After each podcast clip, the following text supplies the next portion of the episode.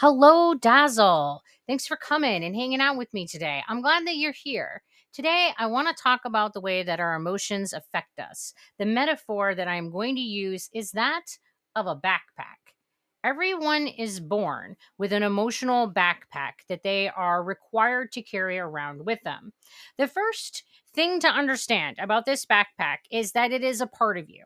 There is no option to leave it behind or to not carry it. Instead, think of it like a leg or an arm. There are things that can happen to change the nature of this part of you, but it isn't something that you can just choose to not have in your life. When you are born, this backpack is empty. You haven't experienced anything yet, so there hasn't been any emotional baggage added in yet. But as we live our lives and things happen to us, we begin to add things into our backpack. These are things that we will always carry with us and that will always have an impact on our lives. It is more likely that we will put things into this backpack as a child than as an adult. There are a few theories as to why this is, but we really don't know why that it is. The prevailing thought is that these are our formative years, or the time in our lives that we are defining who we are and how the world works.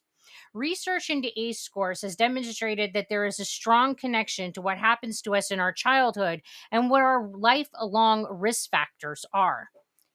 Everyone is born with a different backpack. They come in different sizes, are made of different materials, and support the load they carry in different ways, just like the different models of real backpacks out there. This means that in the start of our lives, everyone is born with a different carrying capacity because the backpacks that we are born with are built differently. Our backpacks can change or be damaged or upgraded as we live our lives. Things can happen that make it so that our backpacks don't carry things as well as they used to. But things can also happen that will make our backpacks better able to carry their loads without shifting that burden onto us. Our life events will determine what and when we put things into our backpack, but everyone puts things inside these backpacks at some point. As humans, we all experience, suffer, and trauma. The emotional impact of these events creates bricks that we put into our backpack. Sometimes those bricks can add other bricks. Being abused as a child puts a brick in your backpack. If that trauma isn't properly supported and the emotional work is never done to process that event, a person could start adding other bricks into their backpack, like inappropriate guilt, shame, fear, social anxiety, and others. Doing the proper emotional work to process these traumatic experiences can remove some or all of these add-on bricks, but trauma bricks remain. They never leave our, our backpack. We just always carry our trauma with them. Instead, we learn how to carry it better. Over time, our backpacks become rather full. If enough things happen to a person, their backpack might become so full that their bricks start spilling out and they can no longer properly contain all those emotions anymore. These are the people that have reached an emotional crisis and are no longer able to regulate their emotions.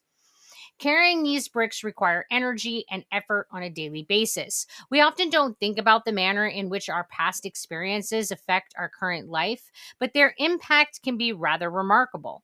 How much energy one must invest in carrying these bricks will determine by the number of bricks that they have and the backpack that they are using. Depending upon the course of the person's life and the backpack that they are carrying, a person might struggle to carry their emotional bricks. Consider this from the perspective of encumbrance rules that we see in R P G games like D and D. Encumbrance measures in bricks, determining the load that a person is able to carry. A person's encumbrance can be normal, encumbered, or heavily encumbered. A person has a carrying capacity equal to their resilience, which is the maximum weight that they can carry. They are heavily encumbered if they're carrying more than two-thirds of this number, and encumbered if they're carrying more than one-third this number. I mean, clearly, this isn't how this actually works, but it puts it in a format that can be readily understood.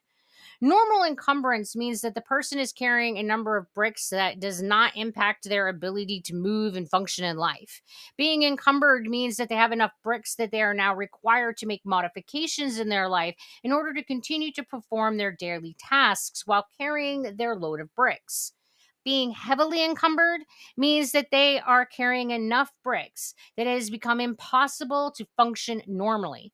Everything in their life is impacted by the weight of these bricks that they're hauling around. Just like in these games, we can do things to change our encumbrance. The most obvious is to remove bricks from your backpack. However, there are many that we are not able to remove. We can increase our emotional resilience. This means that we'll be modifying our backpack to better support the weight that we are carrying so it isn't as heavy. Carry this to an, a game example extreme, and those with really high resilience get a bag of holding. Those who live their lives heavily encumbered are those that are at risk for suicide. These are the people that have not been able to modify their backpack enough or remove enough bricks to reduce the weight of their backpack to something more manageable. They get up every morning and stagger beneath their pack while they are struggling to pretend that everything in their life is fine. Well, that's about it for my rambling today. Hopefully this random nerdy tangent is helpful to you in getting a better understanding of the way that life experiences impact us every day. Thanks for coming and spending some time with me. If you like my rambling, then click on that like button. It really does help. And until we talk again, you guys be sure to take care of yourselves. Bye.